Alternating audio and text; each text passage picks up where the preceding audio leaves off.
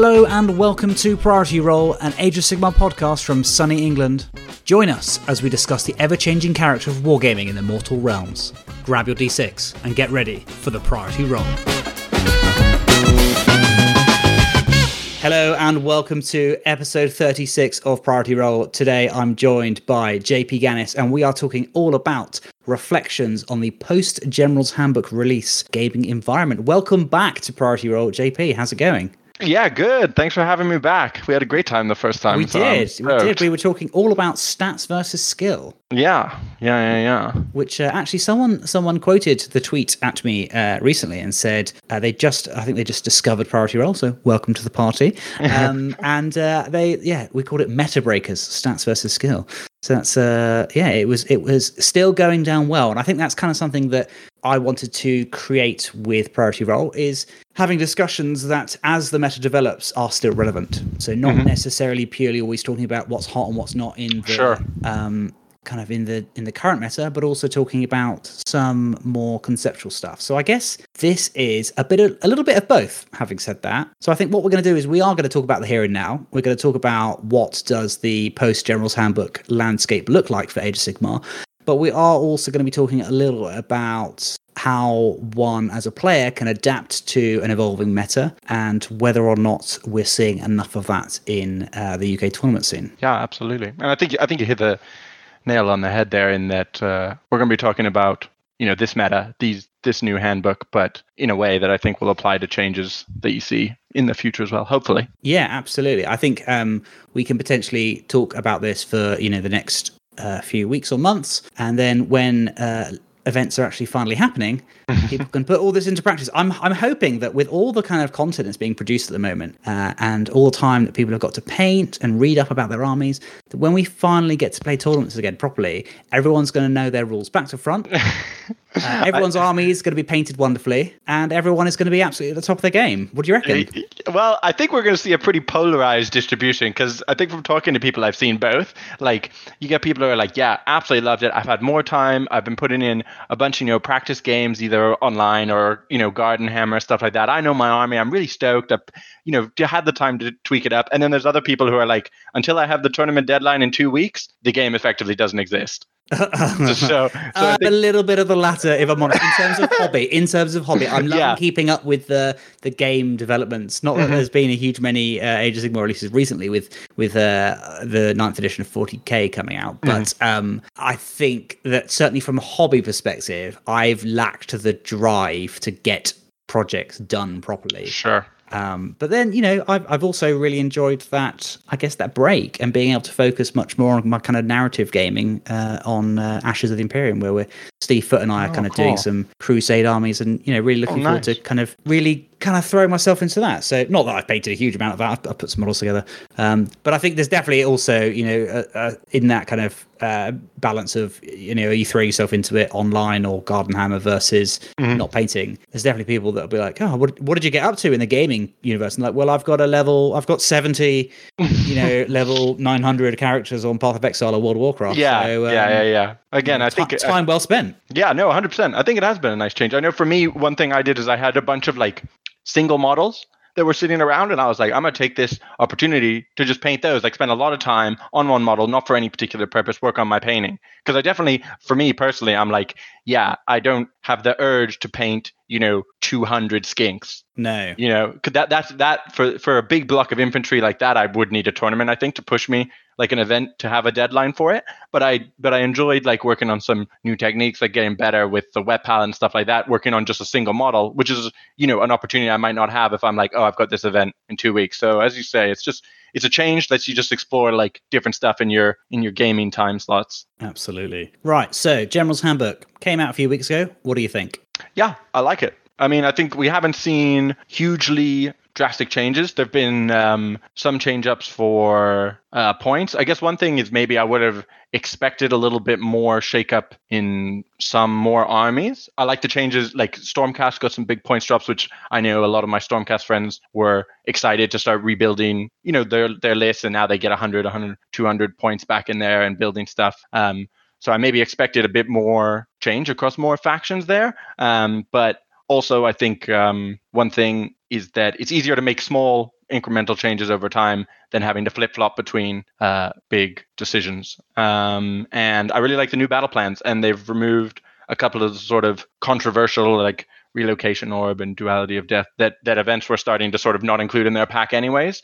So um, yeah, it's cool. I think we're definitely seeing uh, like a lot of good feedback to what the community are saying. Like it feels like we're more like GW and the community are uh, at least you know in in some respects for stuff that I personally have been looking at um pretty in sync. So that's cool. Yeah, by the point that your community is self-policing a Mm. number of scenarios out of the kind of independent tournament scenes, I think that's a fairly good indication that people, you know, the the players don't want to play them. Yeah, So, yeah, yeah, yeah. so Exactly. get rid of them. You know, if, Yeah. if that is the if that is the like l- literal evidence that you're seeing, Hmm. then why not use that opportunity to create some cool new battle plans? Yeah, hundred percent, and I think it's cool, and I think it's cool that they existed as well. Like I think you know when uh, the last General's Handbook came out, we saw these new missions, and we saw like you know the change up. We had uh, Battle for the Pass was deploy in a triangle, and there was relocation. There was really Mm, pushing yeah. pushing um, the the boundaries on those battle plans.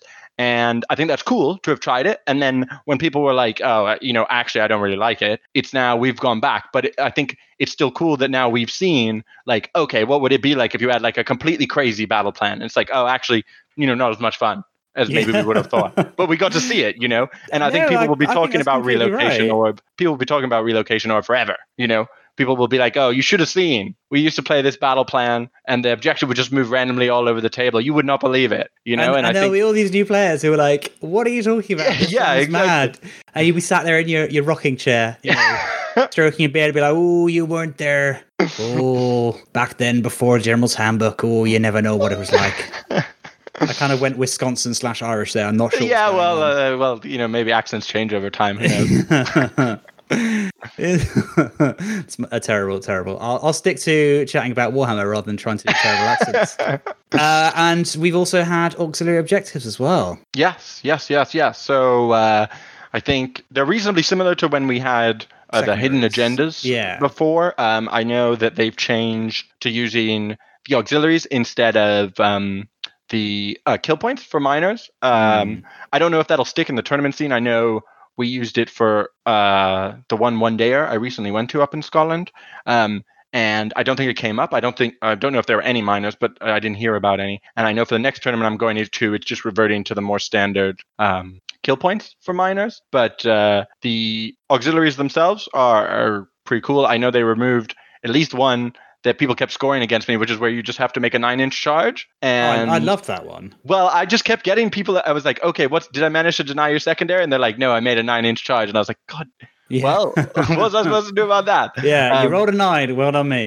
yeah, Well exactly. so, so um, that that one's uh, uh, that one's gone. Um, I don't I don't know in terms of using them for scoring. Uh, I've sort of done stuff on this before that they don't. I don't think they particularly um, have a large effect on like making the ladder reflect who's sort of playing better in the games. I think some sometimes you're going to get like, oh, I was in a really tough game playing for the major, just missed out on the major, and therefore didn't concentrate on my auxiliaries, and then you get punished worse. You know, so you're like, oh, I actually would have been better off just taking my auxiliaries and losing the game, which is a skill to recognize in and of self. So I think sometimes they can they can feel a bit weird in your game, but uh, I know one they help break up the field at events and two if you definitely know you're going to lose then or at least early on recognize you're going to lose they do give you something to play for to not just get a zero score in a game so uh, i definitely think they're cool for that reason Yeah, absolutely. And I guess you could probably do a discussion, a whole episode about Realms of Battle and the impact of removing a lot of the malign sorcery elements from the game. yes yes Um, so, but yeah, what's your kind of quick, quick uh, perception on that? Um, well, I think going forward, it's it's like a good thing because because they can have weird effects. I think like when you have the Aetherquartz brooch, that changes how any army that uses command points could potentially work. Um, and um, so I think it's it's like cool. It frees up some design space. I think in the immediate effect is that it hurts some armies who are already weaker because they were they didn't have particularly maybe they're an older book or whatever they didn't So have something like great- Legion of Grief. Yes, which I think. actually I actually play a lot of Legion of Grief, and so um, yeah, you lose the brooch, and that's sort of like half of what you're relying on. Hmm. Um, and so, but I think again, that's a short term thing. It's it's like yeah, okay, some people who don't yet have like artifacts that match the power level of modern artifacts, um, they're a little bit worse off. You know, Legion of Night if you wanted to run your ethereal vampire lord. But I think again, it frees up space in the future for them to just say, okay, look, you can have um, you can have more command points, or you can have a model that has a two plus save, and we don't need to worry about what if it becomes ethereal. Um, so they have a sort of warping effect. Again, I think it was cool that they existed. They had a lot of cool stuff like that. Um, but I don't think it's a disaster that they're gone. No, and actually, I like that they've almost removed a large chunk of uh, sort of the rules that some lists relied on. Sure. Because I think you'll see a bit more creativity Mhm. rather than the kind of the obvious go-to of like, well, I'm not really sure what to do. You know, I'll just take brooch because CPs Yes. are, are good. Yes, exactly. And, there is I- there is still a brooch. You know, at the end of the day, you've got the gravesand brooch in Mhm. Shyish. So you know, if you are brooch brooch obsessed, if brooches are your are your bag, then you know, go for it. You if you've modeled saves your model one. with a brooch, yeah, absolutely. you know. all the heroes in your army have got a brooch on. Then you, you're re-rolling those saves of one. Like an yeah. absolute I, mean, trooper. I also like that reroll saves of one is also decent, like for armies like Legion of Grief who already have ethereal. Like I was considering even um, just taking that on my general because reroll saves Yeah, of that's one a when fair you're. point as well, isn't it? So it's So not all, again. your, all your Nighthaunt heroes with brooches Yeah. that you've um, That I've modeled, yeah. modelled on, uh, you, you're sorted. Yeah, Yeah, easy peasy, easy peasy. Although, is the the command ability not um, uh, a six up ignore wounds roll, Uh, yes, which is sad. which is sad because Nighthaunt already get that. Yes, but you can you use it on something? Oh, it depends what the range is, because you're only getting it if you're wholly within twelve. So if the range on the command ability is maybe only within twelve or wholly within eighteen or something like Oh that. yes, I haven't checked the ranges, but I think that kind of that I was trying to use that as a useful segue to talk about the Oh, um, yes, that- that you negating can- wounds. It's Come actually. on, JP, catch up, mate. Come I'm still just thinking about brooches, man. Um, Roach obsessed. um, but yeah, no, I think a, a funny one that I was thinking at first. So the one that jumped to my head is I used to play Flesh Eater Court, and the Terrorgeist has a War Scroll spell to give himself a five up shrug. Um, and so now instead of having a five plus save after save and a six plus, you lose the six plus. And at first I was like, okay, well, how many times are you making that six up? And it's actually, in in retrospect, it's actually a fair chunk. So the you well, know given the amount of wounds a Terrorgeist Yeah, has, you're exactly. statistically, you know, you're saving a, a, a two know, and a one, bit one one sixth of the wounds, and that's that. Yeah, Yeah, does equate so- to statistically two and a bit wounds. and and also multiplied then by the five plus plus. So each of your two wounds. So say you save two wounds on average. Those two wounds are worth two wounds with a five plus after save. So they're actually like because the wounds are higher quality, if you will, because they have the five plus shrug. They're actually worth more. So losing the six plus plus when you already have the five plus plus is actually worse than just losing the six plus by itself. So um, again, it's it's sort of I think it's an immediate effect that will impact you know not very many armies but some armies negatively but again going forwards it allows you to add cool rules like everything's mystical or add more saves without having to worry about um, the stacking interaction again yeah, and I think yeah. that's when things can get a bit frustrating for some Yes. players is when you have overly stacked interactions where Mhm. you know, especially when you're fishing for sixes. Yes. it's just you know you roll twenty dice and you're looking for sixes, and then you roll them all again and you're looking for sixes. yeah. like, yes. Oh, good. You know, I think. I think it's a similar thing to um, what was going on when they were talking about uh, the uh, the change to firing Overwatch in 40k. Um, with, without getting into it too much, is just that you sometimes you have these high variance, low expected value rolls. So you're like, okay, I can save this one wound to win me the game on a six plus, and you're like, cool. But if it's three six pluses, you're like, he's still not likely to make it, but Hmm. it could happen, and then it's annoying. it so doesn't. sort of- It doesn't add Yes. uh, a huge Strategy. amount more of kind of tension because you're still like, Mhm. oh, you know, this this Yeah. one dice roll, it's pretty critical. You're like, this one dice roll, which happens three times, is just as critical, Yes, but you're exactly. just increasing, you're slightly increasing the chances of it happening, but not Yeah. necessarily. You're not increasing the drama. Yeah, and I think that's that's the the same for you know when you're firing. You know, I've got hundred shots, all of them hit, all of the wound, none of the, uh, they're all, none of them save, and then. You- you- You've done one damage. You're just like, Yeah. how was that? How was that? Like, you know, ugh. Yeah, yeah, yeah.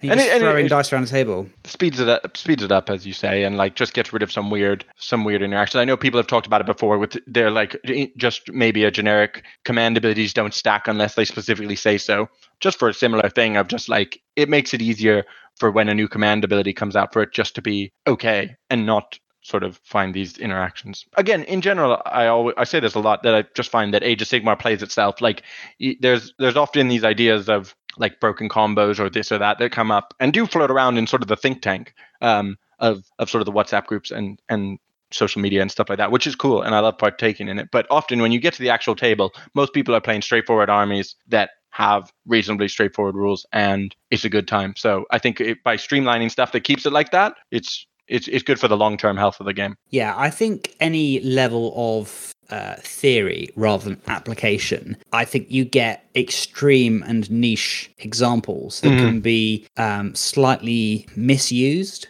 Yeah. So just because thing A is possible doesn't mean that it's probable.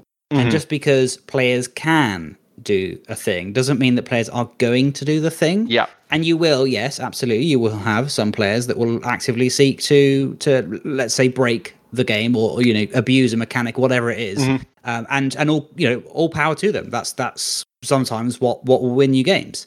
Uh, the kind of you know taking a, a, a very niche thing and and running 20 of it and then you know using that kind of slight weirdness of the army to, mm. to your advantage um, but equally you could have a, a, very experienced player that's been playing with an army for goodness knows how long and just knows their lists yep. uh, back to front, knows how the threats of other armies interacts with their list, and and plays a good tight game. And, and that's what you see. Like that's I, at the end of the day, I think that's what wins people games more. Yeah, absolutely. That and that's what you see time and time again. Like you, the the the top players in in the game right now, and for as long as I can remember, is people who play normal, good, strong list. Like they take a really strong faction, they build a really strong list that's solid and like that is full of good units, and they play really tight games of Warhammer and they win all their games. Like that's that's what we see. It's very rare, um, at least in my memory, to see like, oh man, this guy came out with this combo that no one knew about and beat all the beat all the best players, and now they've won this event, and now people are questioning how the rules really work. You don't see it, uh, like at least not not in my experience. Again, it it sort of theoretically exists, and often sometimes, as you say, it's it's definitely a this could happen even if it would. I remember when Archaon's ability in Slaves to Darkness to predict the next. Uh, you roll the next priority roll and you can see it, and your opponent can't. Yeah. And there was infinite hullabaloo about that, and people were like, "You could use Kairos, you could change the dice." And then, and all of it got FAQ'd anyway, so it wasn't possible, which is fine.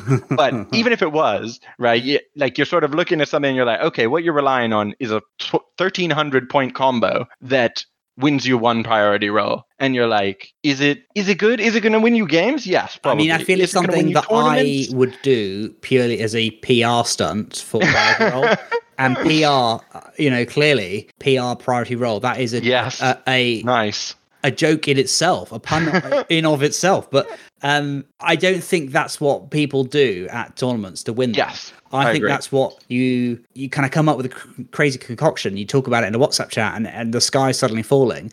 But mm-hmm. it really boils down to the points that we were discussing in our previous uh, when I ha- had you last on, which is mm-hmm. you see a lot of these top players playing sort of armies mm-hmm. that are new because they're really into the game and they like Yep. Doing trying new things out and and whatever. And those armies do well. And you've got that kind of correlation of mm-hmm. good players are playing with new armies and therefore the new armies do well. Does that make the new army better yeah. than everything else? And it's very hard in Warhammer because again we discussed this a lot on the on the last time we spoke is that it's a very small sample size. You know, you don't get to look sit there and say, okay, we have 30 different Warhammer leagues distributed separated by skill, and we see that Tzeentch has just come out and is the best in all 30 of those leagues. And then you could be like, wow, okay, okay. We instead we just have one big tournament scene, and if say there's only 20 players in your tournament scene playing Tzeentch, and half of them are people who were previously winning loads of events, then you're going to have a huge warping effect. Like again, because you, the the scene is just small enough that it only takes one player um, to really change how a, how a how an army is viewed and stuff like that. Often often you see it. You see like um, a, a certain list will come out. It'll it'll win a one day event. Let's say come first place and maybe and you're like okay well why did it come first you're like how many people went 3-0 on a one day event you're like okay three three or four people so what decided first place and you don't even it might be you know it could have um, been a um, dice off. Yeah, it could. It could have been. It, it could, have been, been sports votes, off. painting votes, yeah, a dice kill, off, kill points, like secondary scored in game two. You have no idea, but the fact that it's number one, number four, earns it all the attention. So, and also it's a it's a one it's a one dayer. You know, like good players are obviously the most likely to win any Warhammer event, but the person who comes first you know, maybe two, maybe the two players who either could have won it played each other in the last round, and so one came first and one came fifth because you know of the way the ladder system works and it's just important when you're looking at any of these results to be like yeah okay this this is this list is obviously a list that is capable of taking three wins at a three game event because there I did it. But it doesn't mean that it's 10 times better than the guy who came fifth playing a different list because maybe his list is even better, but just due to whatever circumstances on the day, he's not the person in first place. Yeah, that's that's absolutely, I think, you know, really valid points. Um, what what I JP, let's let's move on because Sure. what I'm keen to not Yes. do is is essentially rehash our, our old podcast, Mm-hmm. which people can go and listen to if they want to. If you haven't already listened to it, it is episode 27, Meta Breakers, Stats versus Skill, uh, with the lovely JP. So we've kind of given a brief canter through uh, some of the major changes of the General's Handbook, and you said that you thought perhaps that some changes could have been maybe some larger changes or some Mm-hmm. different changes. Is there anything that you would have liked to have seen changed more?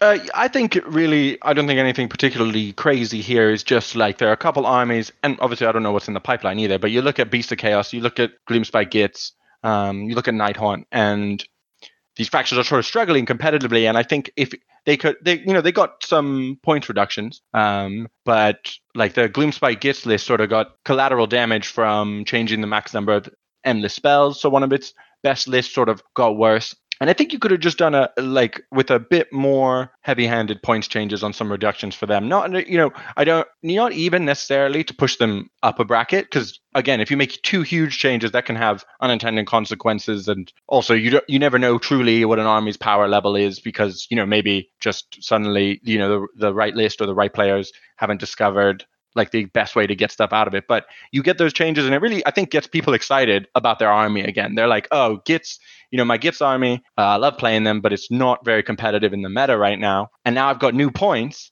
You know, maybe you can't make it, it doesn't become a top tier army, it doesn't become the best faction, but you can, it gives you options to, to tweak and change your list and have fun with it again. So sort of just let you rediscover it a little bit and maybe and maybe then even not to do with the points changes you discover a new list in the book that you like because you've just tried different things and you're like oh i really want to try this and then you play it and you like it. And maybe you could have even played it with the old points but you never would have looked at this unit till it was cheaper. And so i think something like that um, could have been nice just for for those factions. But again i understand that you don't want to change all too much necessarily at once and and like just you know have whatever happen. Sometimes also you don't know. Sometimes like enlightened used to be in beast of chaos when beast of chaos weren't getting a look in and then the list came out with 18 of them and suddenly it was a really really good list. And so often it's only it only takes one little tweak to push an army from like even in the bottom tier to the to the top tier so. Yeah, and I think they've always, they being Games Workshop, have always been very public in their kind of iterative process. yes yes yes These yes things are the things they're going to change over time, Mm-hmm. rather than they they would much rather make a make two small changes every six Yeah. months than one larger change once Yeah. a year and potentially get it wrong and the impact that will have because exactly once again something we we've kind of continuously said uh, on previous episodes is that the the game is way much you know the game is much bigger than Yes, than the tournament scene. fragment and the tournament scene and Mm-hmm. i think it's important to bear that in mind when you're looking at points changes going oh why can't for you know for example and this isn't at you specifically but you've given Gloomspite Gitz as an example Yeah, there. yeah, It's yeah. why why haven't Gloomspite Gitz cha- uh, points changed? You know, oh god, my army's not the best thing since sliced bread. This is terrible. Mm-hmm. You know, grr, I'm so angry at this. It's just like, well, what about all those Gloomspite Gitz players out there who are just like loving life because they get to Yeah. bounce squigs around the table? Um, which I've been part of and I and I I did mean, yeah, I mean, I if, did. you're not doing that, then get out of town. Um, but uh, you know, like, or the spider fan who's just Yeah. like, "Do you know what? I absolutely love anything with eight legs. So, uh, you know, it's, it's, uh, spiders aren't tearing up the tournament scene by uh, by any stretch of the imagination. Um, although, watch this space. I have a cunning.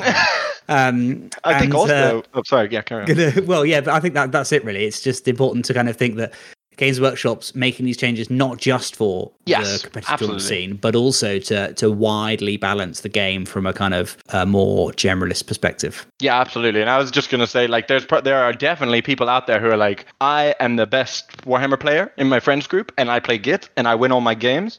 And th- you know, if those points drops came out for Gitz, you know, their three friends that they always play with might just be like, How did this happen? They were like, This guy's already winning all his games, you know.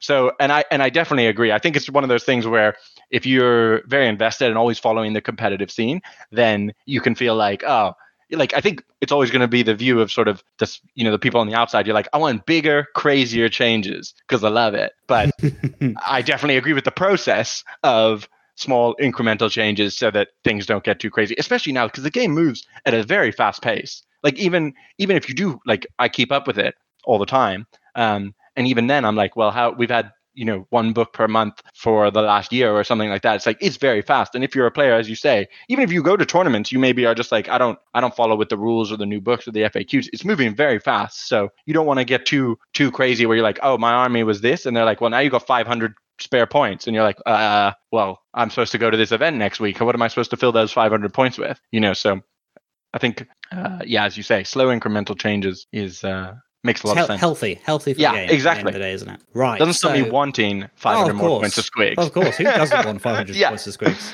exactly. Yeah, and if and I I guess I, I think you need to like take a good hard look at yourself in the mirror, and if you don't want 500 points more of squigs, then I guess you know you're you're, you're no friend of ours. Yeah, exactly. I guess it is hard to model the brooches on the squigs. That's the only defense I yeah, can that's understand. true. That's true. Maybe hanging off a tooth or something. Yes, yeah, though. So, um, what surprised you in the in the general's handbook? What kind of took you by surprise? What didn't you see coming?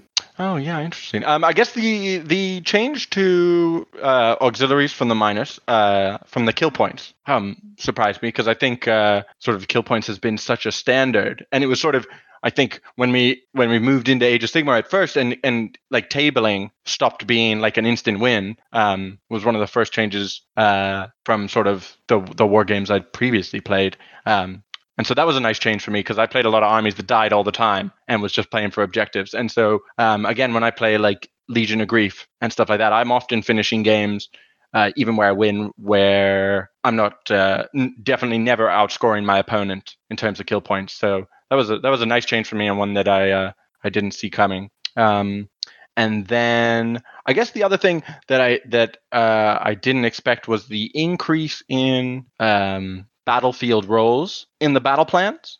Um, Yeah, So, like, in the terms battle of line missions. scoring, yes, exactly. that is a really interesting change. Yeah, and I think I definitely didn't see it coming, and I think we're going to be sort of right, like seeing how that has an effect on the way that people build their lists um, and things like that as we uh, continue moving forward. Yeah, and I think that also means that you you create your army from a different standpoint. Like the Mm-hmm. starting point is almost you can kind of roll back to zero points and be like, okay, well, Yeah. let's have a look at that. I mean, you you know, one should be doing this anyway, but um, when the when Energy General's Handbook comes out, you should, have, should be having a look at the scenarios and Mm-hmm. thinking how do you compete in as many of the scenarios as you as you could possibly compete in.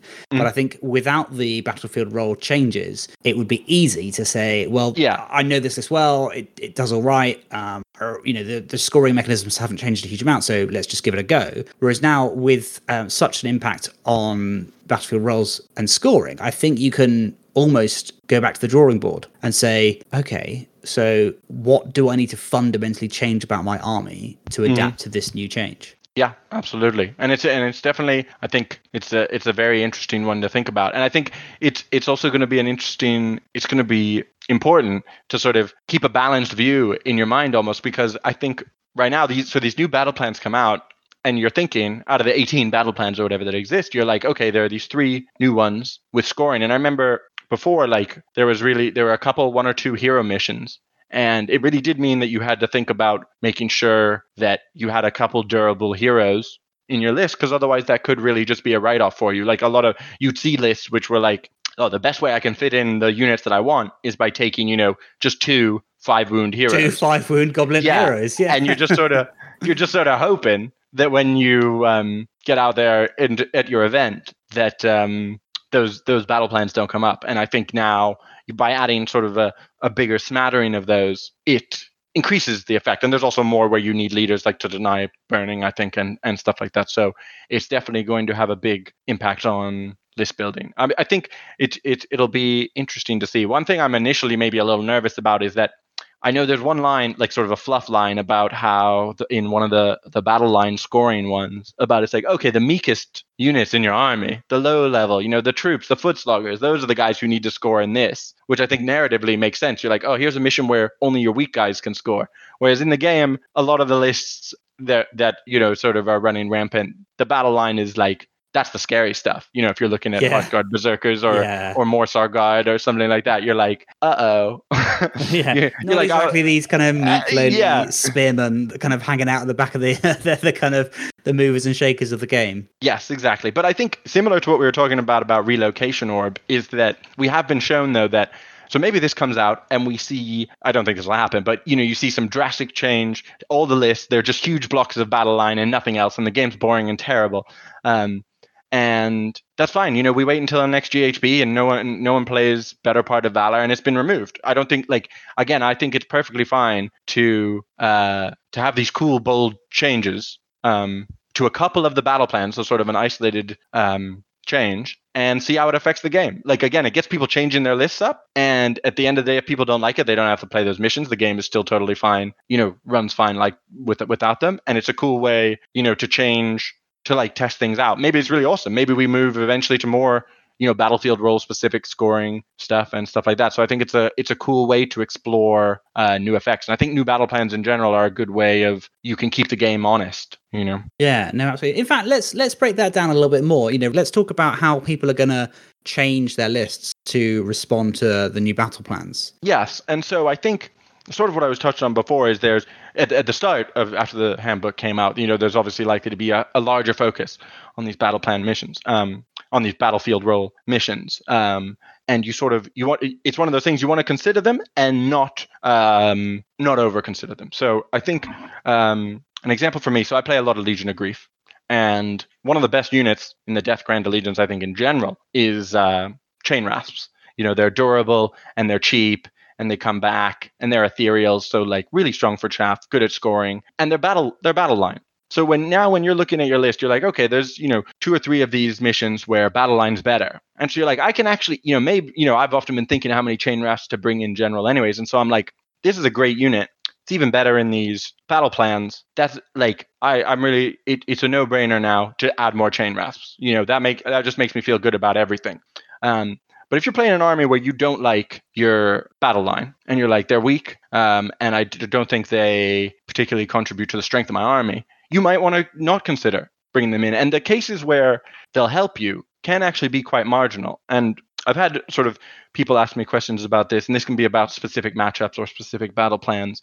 And it actually has to be a reasonable confluence of factors to make sort of damaging your overall list better for a specific battle plans. And I think it's it's one of those things where people consider only the extra gain they're getting. So they're like, if I add if I add extra battle battle line, it makes me better on these missions, which is good. But I think you have to consider both the fact that you're making your list maybe weaker on other battle plans, which I think most people understand. They're like, I think it's I think my list is still strong like this, so I'll change it. But I think you should also consider that a lot of the time you're going to be winning those other battle plans anyways. So if you're at an event, you the the circumstances that need to arrive where it's higher expected value for you to change your list to add more battle battle line, you need to be playing versus an army that's already a tough matchup for you. If you're playing against someone uh, that you're already going to just table, and that could be due to the player's skill, you know, maybe you you play 100 games a week, they play one game a year, and you're going to table them anyways. You don't need extra battle line. Um, same for the the faction matchup. You know, maybe you're just playing a really one-sided faction matchup, and battle line or not, you're tabling your opponent and you're taking all the objectives. So there's it the the margin um, for where you're improving your list is really exists in between um, those two aspects, which I think is important to consider. It's kind of like when you're thinking about whether plus one to cast is good. If you're if you're moving from a seven to cast to a six to cast, the six to cast is a fair bit easier. But the only times that plus one to cast is helping you is when you roll exactly that six.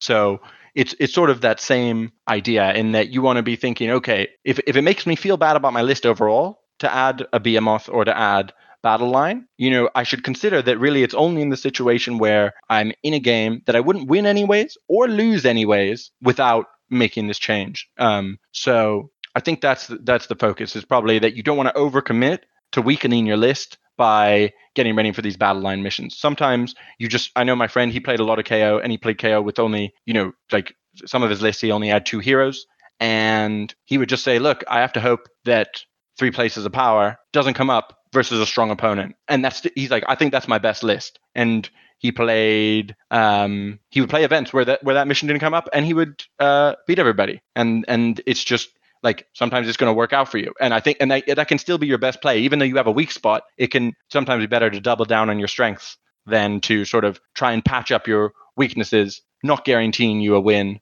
but still like taking some percentages off your other games. So I think that's the main uh, thing to take away. Um, and that goes for any meta changes in general. I remember when I played Flesh Eater Courts, um, I was thinking about taking the Ragged Cloak. Speaking of malign sorcery artifacts that are gone, the the Ragged Cloak, which was one turn immunity to shooting, versus the Doppelganger Cloak, which is effectively one turn immunity to melee. And I was really scared of shooting, so I was leaning towards taking the Ragged Cloak. But I talked to my friend, and it was just like the Ragged Cloak. One, it's not a hundred percent win rate in shooting matchups. Two, sometimes you're going to beat the shooting matchups anyways just because flesh eater courts was so strong back then. And three the doppelganger cloak was good in every matchup. Every matchup has melee. Almost every matchup has melee. Even if they also have shooting they often have some melee and it can be useful. So if you can make a list that's really good on all the other missions and maybe you'll struggle on the battle line missions if you so happen to also be in a tough matchup versus a tough player sometimes that's still your best play. So that was a, that was a long way of saying don't overcommit to battle line just because there's two new missions that include it. Yeah, and I, I think kind of going back to your point about um, knowing when to take something that makes mm-hmm. your list weaker,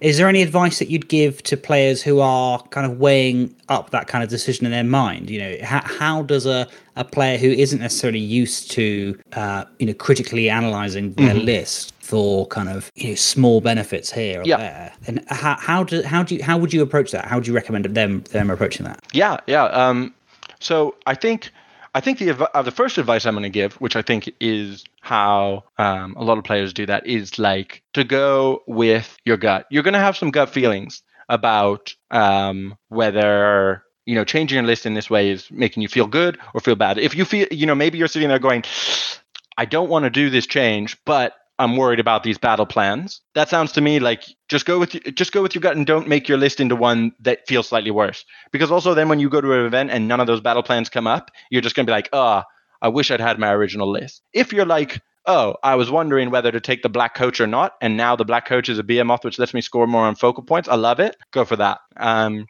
so I'm gonna say that's probably the first piece of advice is just like like go with your feeling of what is a stronger list and if you feel like both are equally strong, but one has more battle line, great. You're winning on both fronts. That's how I feel about chain rasps. But if you feel like one's weaker, but could do better on these battle plans, maybe don't go for it. And the second piece of advice I think is going to be just play testing your list if you can. So playtest your list that doesn't have extra battle line on the battle line missions and be like did i feel like exactly. Be like did i feel like i could never win because i just didn't have um, any battle line? Uh, or did i feel like it was okay? You know not my best mission obviously but i feel like it was okay. For for me i would uh, this happened to me on at my one day event. I my battle line was one unit of chain rasps two units of dire wolves first battle pl- uh, first mission at the event um, was Better Part of Valor. So six objectives, battle line, you need battle line to score them. And I was playing versus Fire Slayers. Um, so they've got loads of Hearthguard Berserkers, Vulkite Berserkers, really tanky, scary battle line. And when I when I saw the draw, I was just like, oh yeah,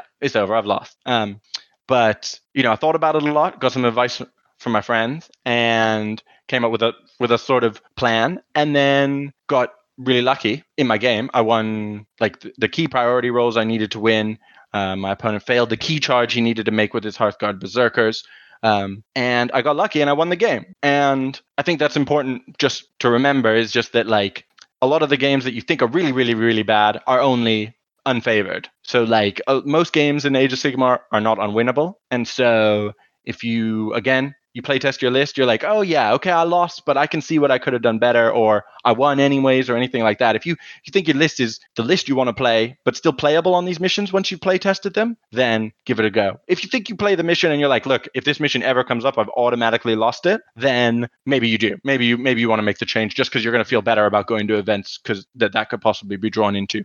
But yeah, the two the two things I'd say is trust your gut you probably know which is you know which is the better list and which is maybe just being overly nervous overly afraid of these battle plans coming up. And the second one is if you still don't know just test it. Just give it a whirl. I think that's that's fair that's fair uh, advice. Um, what about any pitfalls or traps that you think people might fall into in terms of just analyzing what the impact of the general's handbook might yeah. be and potentially overreacting?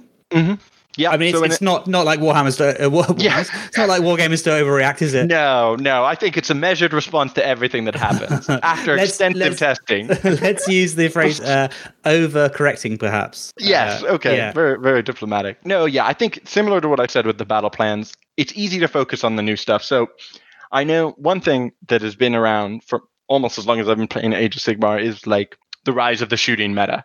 When Nagash was the best army, everyone was like, ah, well, what's going to happen is we're going to see this rise in the shooting meta to deal with Nagash. When I was playing Flesh Eater Courts, we were waiting for a rise of the shooting meta. When Slaanesh was running around, we were waiting for the shooting meta. And now we kind of are getting into a shooting meta. But I think what determines whether you're in a shooting meta or not is not whether shooting would be good against certain units, it's whether there are good shooting armies in the game. So right now we're going to see, you know, KO were a solid army before. I think they were a very good army, and they've gotten some big points drops, which is going to make them better. And I think similar to the battle plans thing, you can, and to what I was talking about when I was talking about the ragged cloak, you can overreact to a shooting meta. You can, I think, and I've done this before in in my head. Is you you're like, oh, I'm going to play against KO, and you're thinking, oh, well, he's going to shoot off my five wound heroes, and you're worried about that. And you're like, and also he's going to shoot off all my infantry who I need to score. And also he's going to shoot off all my shooting. So I think in your brain, you can think of the worst case scenario and like five worst case scenarios that can definitely not all happen at once.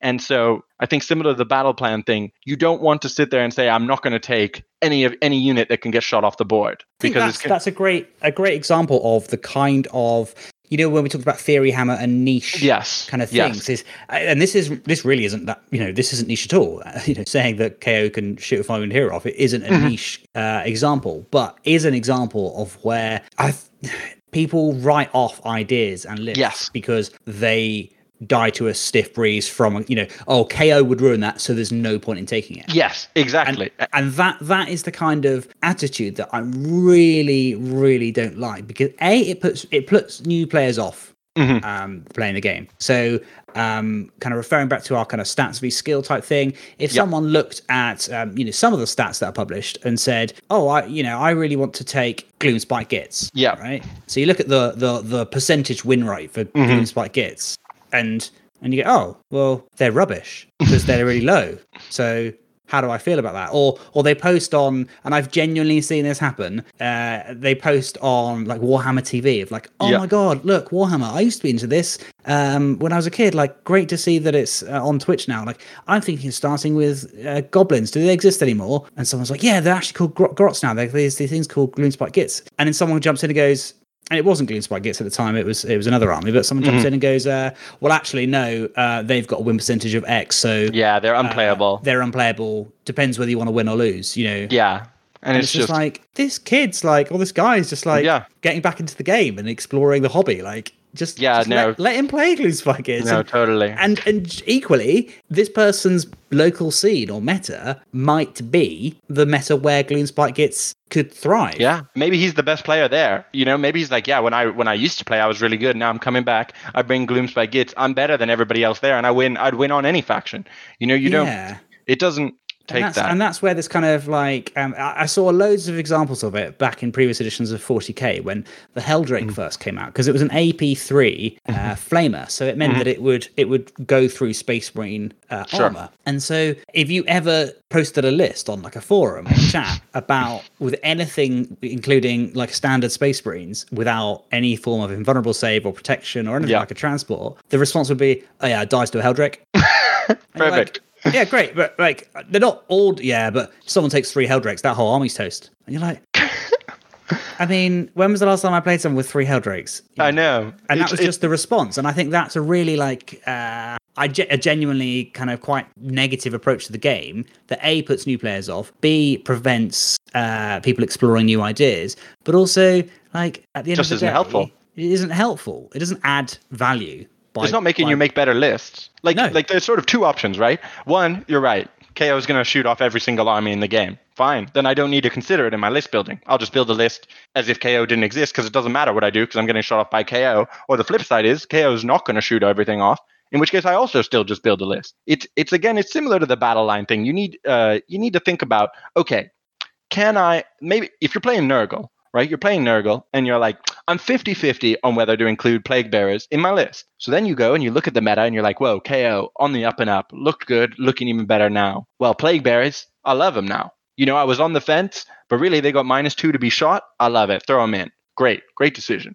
But if you're sitting there playing you know, Flesh Eater Courts, and you're like, oh, my Terrorgeist are weak to shooting. You don't sit there and say, well, I'm not going to take Terrorgeist. You just you you take Terrorgeist, and you you know you're like, I'm going to accept that I'm unfavored versus KO. Doesn't mean you can't win. You know, it just means that like you you know any list is going to have unfavored matchups. But I think certain things have like a worse effect in the mind of um of wargamers. So like everybody, you know, Fire Slayers, really strong army right now. A lot of people are going to be unfavored versus Fire Slayers, but nobody talk when you're building a list, no one's like, oh, well, you won't be able to kill a block of 20 Hearthguard Berserkers with that, you know. But for some reason, when you've got heroes, you're like, oh, well, KO will shoot them off, and you're like, yeah, well, maybe they will. You can win games when your heroes die, and I think again, it's important to not um, over exaggerate this stuff in your mind and not to consider all these possible scenarios again of the shooting like i've like my again my friend plays a lot of ko and so i had good insider information he was like yeah he was like we, we do good damage he was like but most of that damage need you need to be within 12 inch range and it's not infinity damage you know it's good damage but it's not infinite damage and i played versus ko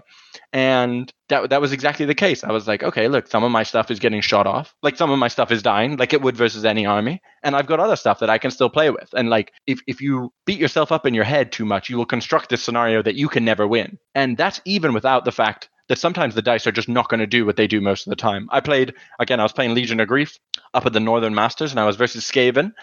Um, I made a mistake with my general, forgot about uh, the position of the holes. All these storm fiends went through the holes, and they just blasted. I was like, oh well, my general's dead. Like I made a mistake. My general's dead. They just blasted my general. I made like six out of seven four up ethereal saves, and he was fine. Like, and sometimes that's going to happen. Sometimes you know you're just going to be like, oh, this you know 90% of the time 80% of the time 70% of the time this play works like this. But seven, you know one in three everybody's failed a three up save before. Everyone's passed a five up save before. Like you even if the reality was sort of as bad as you think it is it sometimes isn't going to happen because you know you've got a lot of variance in this game. And sometimes again you're going to play versus ko but it's a much less experienced player. It's a non-optimized ko list. There are you know it's a great battle plan for you and a terrible battle plan for ko like there's all these factors that you need to consider before you try and change your list so that there's no way you could ever possibly lose to what you think the new meta is going to be. My favorite one of that is you just don't play KO. Yeah, yeah, yeah. And I think I only played Slaanesh at its absolute height in a practice game before yeah. before a tournament. I mm-hmm. never faced Slaanesh in its kind of full glory on the tabletop in a, in a tournament. Uh, and, and exactly the same for Daughters of Khaine when they yeah. first when they first came out and they were well not when they first came out but when they were kind of at their like when Benjamin Sava was kind of doing so mm-hmm. well with them that, that kind of time yeah um and they were the kind of thing to watch out for never played them I've played them plenty, plenty of times since yeah, yeah, yeah, at that time when someone would have said there's no point in taking large blocks of Horde infantry because mm-hmm. Daughters of Witch Elves will just destroy them I I cracked on with my Skaven Plague Monks and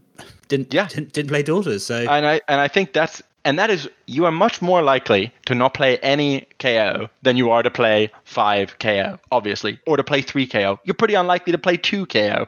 So like it's it's one of those things. If you've sat there at the list building process and been like, I wish I could bring this hero who gives me this really good buff, but I think he'll get he shot off. spontaneously combusts when a KO unit yeah, is deployed. Exactly. You know, you could literally have something like that, and yeah. you should still take it. Yeah, that's what you want to bring because you can still do fairly decently at a tournament with four, four and one. Yeah, yeah, of course. Like you know, again, this is sort of what I was saying before.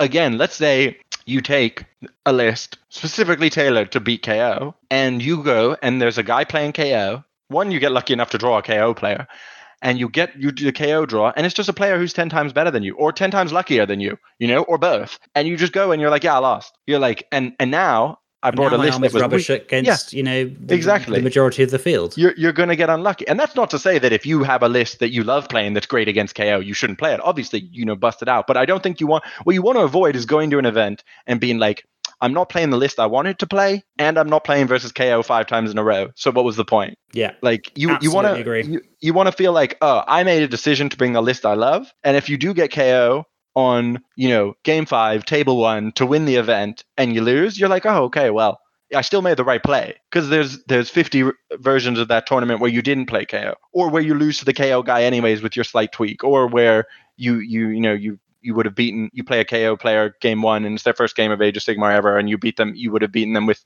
you know with you, literally Warhammer Fantasy rules or something. So you just uh, it, it's just unless you're going to an event where you're like my one goal is to win the actual event, and there's only one other player I'm afraid of there, and they're playing KO, then you can change your list. Unless you have a very very specific goal, and even then it doesn't sound like great expected value to me, but that's fine. But don't do it out of the fear of like just what you said about people being like, well, three hell drakes will take it off. You're you're just as likely to play three hell drakes as you are to play five KO. So just just take the list you want to play, take the strongest list that you think you can build, and if counters come, then counters come. But like, there's no difference in the luck required to sort of end up versus KO or not, or the luck to just lose all your priority rolls and fail all your charges. You know, Yeah. both of those Yeah, things are sometimes going to happen. I think that's that's definitely kind of plugging into the the kind of theme of like just go with the flow in terms Yeah. of like points releases or you know thinking about the bigger picture of the tournament scene uh, or the warhammer scene not it's not just the tournament scene in the Mm-hmm. same way that going to a tournament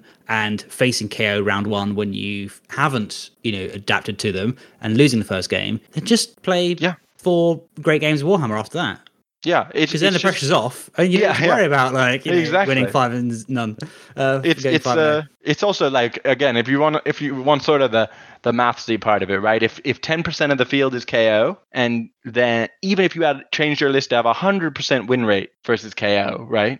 You're only getting that extra 10% of value if you play against yeah, um if you play against them. So like it's not worth compromising uh, you know 90% of your matches to to improve the win rate in 10% of your matches so yeah. It's not worth compromising your statistical chance, and Yeah. it's certainly not worth compromising your, your experience Exactly. the game and your experience. Yeah, absolutely, totally agree. So, talking of Mhm. uh, correcting lists and adapting lists, this is Hmm. a subject that um, I think has been used in uh, again in the kind of social media kind of when people kind of butt heads online about Mm-hmm. you know is something broken? No, it's not broken. You're just not playing it against it properly. You know, just shoot the heroes type thing. um, which uh, which if you're KO obviously is very easy. yeah Um, yeah of course That they are the ideal just shoot the heroes force. In fact, yeah um, so the the what I've written here to, to you when we were when we were writing to each other was um, uh, well, you wrote the the meta in Age of Sigmar is not very self correcting, yes um, and I thought that um, you know what players do to adapt. So we've talked about what players might um, change in the face of um, of the general's handbook, and we talked about maybe some mistakes and pitfalls they might fall into. But now I want to talk more about more conceptually about how one adapts to an evolving meta yeah and Yeah. whether you think enough critical analysis of the and I'm you know waving my fingers out of the good the good lists there you know let's say that lists win games not players um, Sure. is enough critical analysis and re- reflective discussion on the strengths of those lists being conducted at the moment Yeah. I think it's a hard question because I think it's framed in this ball of lots of other stuff that goes on in Age of Sigmar. And a big part of it is, is sort of what we talked about about people not being in the tournament scene, but also that people in the tournament scene, a lot of people aren't going to maximize their win rate. So the first thing you're going to do when you're looking at sort of I think a big reason that this doesn't happen where this sort of correcting for the meta in Age of Sigmar is what we've talked about, which is that you're going to get a very fuzzy signal on the meta when you go to an event because if everybody there wanted to win more than anything else, you'd see everybody playing, you know, one of two lists. You'd either be playing what everyone thinks is the best list in the game or a counter to it. So in that case, it'd be very easy. But in the case that we have, you've got lots of people are going to go and they're going to be like, yeah, I'm bringing my only squigs list because I really love squigs. great And- great on you Yeah, exactly. And you're like that person that like they, you know, maybe they're making some tweaks um based on, you know, X or Y, but you know, they're they're playing squigs first. So I think one that makes it difficult to do critical analysis cuz it's hard to get a read on the meta. Um for that reason. But if we sort of assume that everybody is going and even if they're going to play squigs like they want to play they're, they're like i want to have this many squigs and then i want to play the list most likely to win games with that many squigs and i think that's how a lot of people do list building. They're like, I love these models, and so I'm definitely playing them. What what's the what's the most winningest list I can bring that has 250 squigs or that has Gobbapalooza in it or you know that has a million chain rasps. So yeah, I th- I like I quite like that approach to it. It's Yeah. like and that balances uh, your desire to build an army to kind of your specs, Mhm. but also tuning and uh, being realistic about winning games and your expectations. And I think that's something I personally got really wrong in the start of Age of Sigmar because I was, you know, and, and Squigs is a great example because I was that person. I wanted to bring as many Squigs as possible yeah, and I did that to the detriment of my list strength, like mm-hmm. significantly, and lost you know points where I was losing five you know five games in a tournament and, and mm-hmm. coming nearly last. Um, but you you know or, you know usually lose four and then kind of just about pull it by the skin of the teeth. It'd such a, a weird quirky list for game five that I uh-huh. kind of just about do it. So but but doing poorly at events, and then I I kind of took a step back and and was like I really really love Squigs. I like. They're like big, angry, and bouncy red things. I love that, and I love Yeah. the fact that people know me on the scene as the the you know Dan, Yeah. Squig Dan or whatever, like Moonman Dan. Um, and I, I love the the kind of the army because there wasn't there wasn't this kind of Gloomspite Gitz faction Yeah. On the scene. It was like all the old metals and and people just like stuff like that. They love and it was Mm-hmm. on you know this big Squig army was on Warhammer TV and I played against Les Martin from Facehammer and it was like you know oh the Squig army you know Mm-hmm. but it wasn't very good. Or Sure. actually, uh, although the, the one I played at uh, Warhammer TV, I think was the the, the post reflections list. So Mm. I kind of I went back to the the army list drawing board and I said, what do I want to get out of my army, and what Mm-hmm. do I enjoy about going to tournaments? It's well, I don't enjoy get, getting my my stuff kicked in four or five times in a row.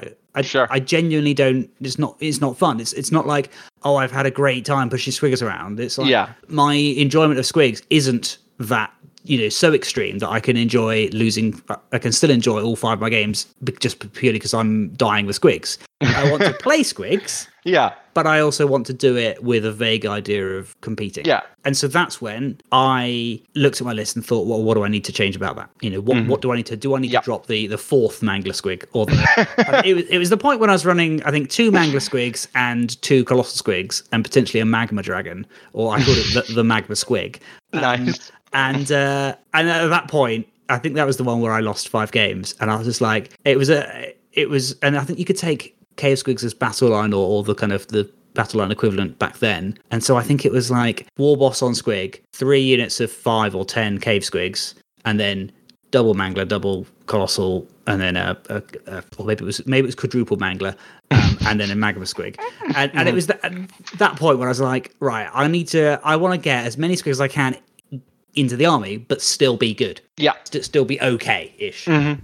And there was definitely a conscious decision where I got, you know, let's say all Squigs is on the left hand side and the best Gloomspite Gitz or, or Moonclan Grot army as it was Yeah. is on the right hand side. There was definitely a point when I was like bringing the the needle on the scale over to the right where I stopped and I made a conscious decision to stop and said I could make my list literally better by doing the, this change again. yeah, But in order to do that, points wise, I need to take out more squigs. And I need to take out more squigs than I'm happy taking out. sure. And so I stopped. And Yeah. so I, I kept true to my aim, which was run a squig heavy list, but I, I added some uh, some large blocks of infantry, and I, I, I did okay. I think I got uh, best destruction at one of the facehammer Nice. duties. Yeah, and I think Um, I think you. Ad- ad- admittedly, that did involve cheating against Jack Armstrong. Sorry, Jack, um, but uh, an honest mistake. Um, and uh, yeah, like I still, I still kept true to my squig, my squig, squiggy roots, but I added in like a couple of bolt throwers and some large blocks of infantry, and you know there was still a, a safe amount of squigs in there. And I think you know that's a very long, rambly kind of um, thing to go on about squigs there, but I think the the kind of That's what we really want to talk about. Exactly. Maybe we should do a squig podcast. Um, the kind of Aesop's fable pa- parable at the end is is be confident where you want to be on that spectrum. You know, the left Yeah. and right. If, if left is all squigs and right is all all, all KO. All or winning. whatever.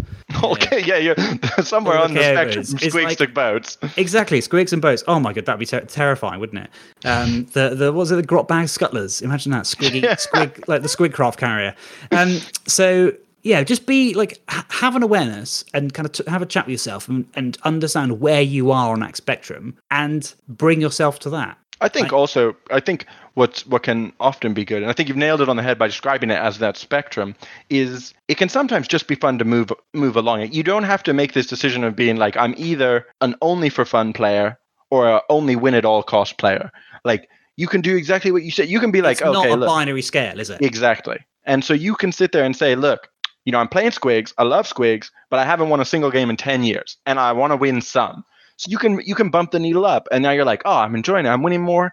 And then you can be maybe you change it again, maybe you change it again, and then at some point you're like, "Oh, I'm winning more, but you know, I've I forgotten seem to my have roots." no squigs. I, I've- seem I've- have no squigs. You're like, lots of flying all- dwarfs in my army, but Yeah. no squigs. Exactly. And you can just move around on that spec. You don't need to commit to being like, I'm never going to more than 60% filth. You can just, you can enjoy moving around on that spectrum for different events and just being like, yeah, okay, I've taken some really strong lists and I've taken some really weak lists.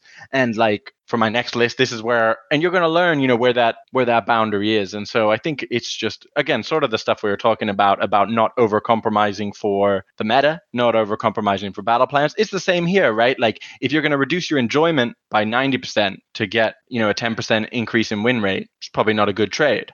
If you can do it the other way around, if you're like, look, I get 10% less squigs, but 90% more win rate, then yeah, great. Love it. And, Do it and anyway. also, you can do uh, you can do that with factions as well. Mhm. So if you are looking at that, you don't have to be your needle on the spectrum doesn't always have to be on the left. For if if you always want to be the silly squig army, then by all means keep your silly squig army, and you don't have to nudge Mm-hmm. that needle to the right at all. But maybe when you try a new faction, you'd be like, do you know what? Yeah. This is going to be my absolute uh, crazy filth army. Yeah, this is And I think you've you've seen that with uh, someone like uh, Laurie, who has been playing Sylvaneth for goodness knows how long, and Yeah, which um, is totally filth. which is yeah, Which we've established is the filth, the right hand side of the needle. Yeah.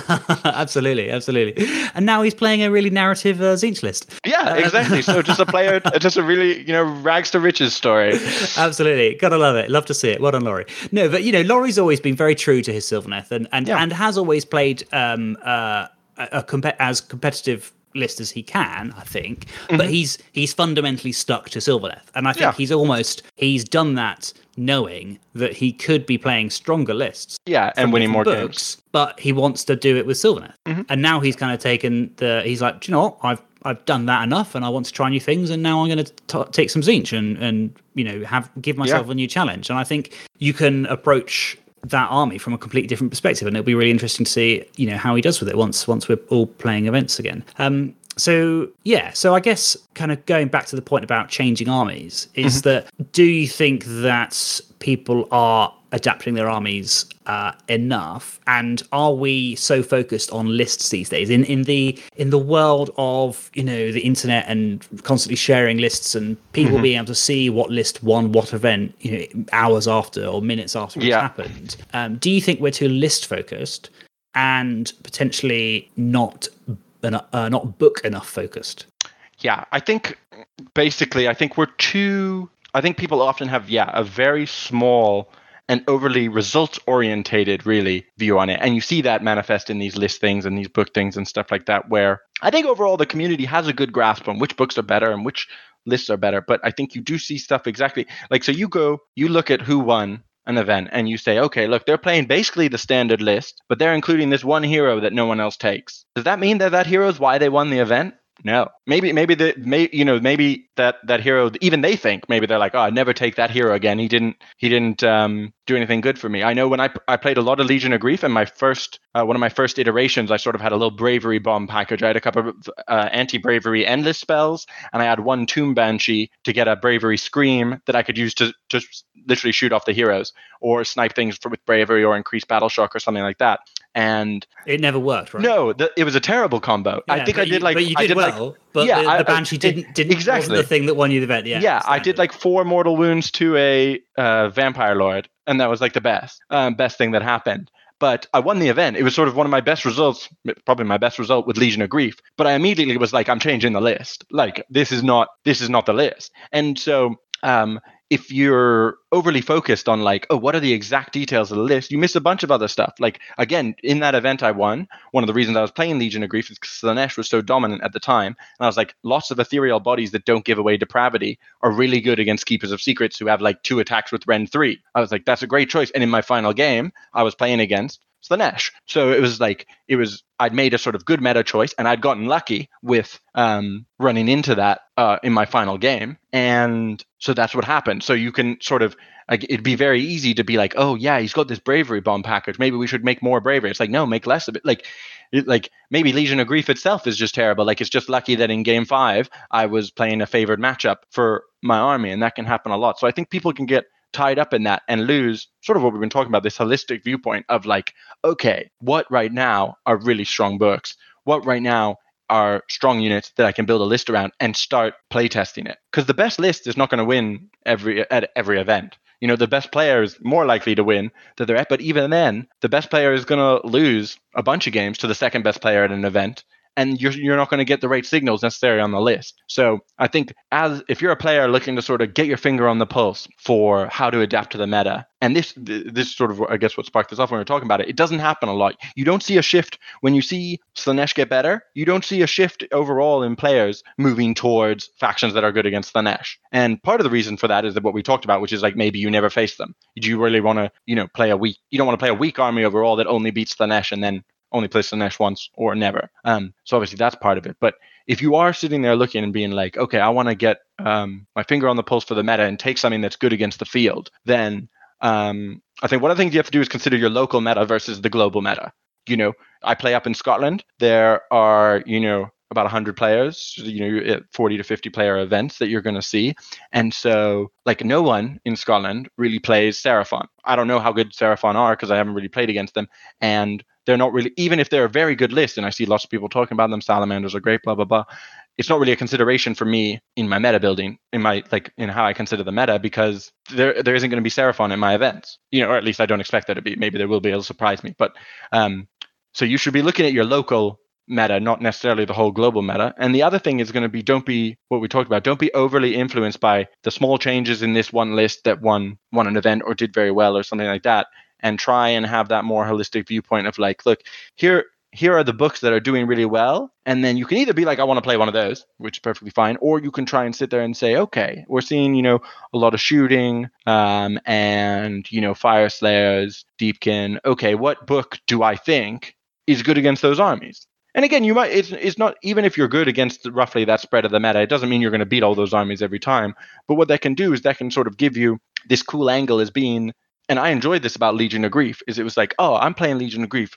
No, no one else in Scotland is playing Legion of Grief. I've got my own sort of little thing going on. It's good against the field, and I'm doing well with it. That's really fun. That's a really fun place to be on that needle. I was playing the strongest Legion of Grief, Grief list that I could come up with. Basically, I was, you know, I changed the list a bunch of times, but I was always trying to make it a really strong list, and so I wasn't like, oh, I'm just totally you know, for fun because I'm not playing a top top faction. I was like, I'm trying to make a strong list with the models I like in a meta that I think is reasonably favorable for Legion of Grief, and I just had a great time doing that. And so I think that's that's like a really fun place to be is if you want to if you're looking for a new army is to look at the meta maybe see stuff that not a lot of people are playing that could be good and just bust it out and see like even if you go zero five and you're like whoa did i totally misjudge this it's still fun to play um, that your, your own brand, your own trademark, your own TM list. Um, I think there's a lot of fun to be had there. Yeah, absolutely. And you've just used a really important word twice in, in that kind of final thing, and that's that's fun. I think yeah. at the the core of it, Warhammer is all about having fun, and if that fun for you is chasing the absolute kind of pointy edge of the sword, mm-hmm. then go for that.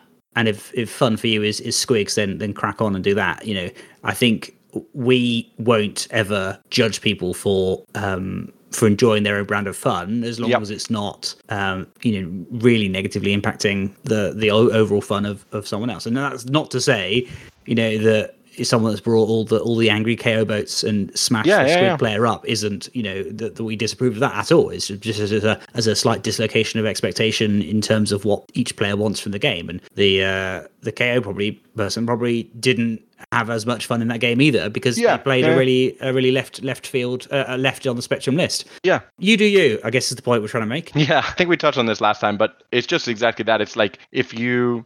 I don't think there's anything wrong with, and I don't think anyone deserves any flack if they're like the way I have fun is by playing the hardest and best winning lists in the whole game and that you should like even though the game is about fun that doesn't necessarily mean that you're playing armies that are fun to play against. Like you can be a fun person at the table and still be playing the hardest list in the game like the the most the filthiest list in the game. And if that's what you enjoy i don't think people should give you flack for it. You know maybe don't do it at a friendly game versus someone you know who's not doing it but like go to events be a good person be a good opponent to play against. And like yeah, everybody should get to do their own thing. Absolutely. What a happy note to finish on. JP, very quick two questions. I'm not going to ask you the same two questions because you've already been on here and I- answered them. Um, I'll change it slightly. So, what one thing are you going to add to your lists? Um, given uh, we, in the kind of wake of the General's mm-hmm. Handbook being released, and what is one thing you're going to take out and why? Oh, okay. So um, one thing I'm going to so for uh, I might be changing armies. Might be changing armies. Think about Slaves to Darkness because they got some cool anti-shooting technology. But for my Legion of Grief list, I've playing for a while, one thing I'm going to add, yeah, is more, is more Chainrasps. Um, I was saying before, Chainrasps are a great unit. They always are like MVPs in a lot of my games just because they're cheap, scoring, ethereal, lots of models guys. Um, right now I have one unit of uh, 30, probably go up to two units of 40 or one unit of 40, one unit of 30. So that's definitely to be a thing I'm adding. As I said, I was already wanting to add more now that there's battle line missions. Um, I'll be adding them. One thing I might be taking out is then um, just some of the damage for basically the same reason. Um, there's a possibility I change my finally change my general from a Dreadblade Harrow because he had he did get shot off, but I think that might be what we were talking about before of overly reactionary and over like an overly negative reaction. So I think what I'll be removing is just a little bit of my fighting units who have seen since like the meta's gotten more infantry, more tanky blocks, the damage units aren't as good at fighting. And so I'll be taking those out and just reverting to more board control, cheap bodies, and battle line scoring in um, in the Chainrasps. Awesome. Well, JP, it's been an absolute pleasure as always. Uh, oh yeah, well, thank you very having much. You having we've already spoken about a couple of topics uh, on WhatsApp about some some future topics to potentially cover. Yeah, uh, which I love. But hopefully, uh, hopefully have you back on soon. Glorious. Yeah. Well, thanks again, and uh, always a always a pleasure. Cheers, JP. Take it easy. You too, man. Thanks for listening to Priority Roll. If you want to get in touch with us, we're at Priority Roll on both Twitter and Instagram. You can send us an email, priorityrollpodcast at gmail.com, or you can go to anchor.fm forward slash priority roll and leave us a voice message. If you want to leave us some feedback, we're always looking to improve, or if you just want to suggest a topic to talk about on one of our upcoming shows, then feel free to get in contact with us. We'd love to hear from you. Until next time, thanks for listening to Priority Roll.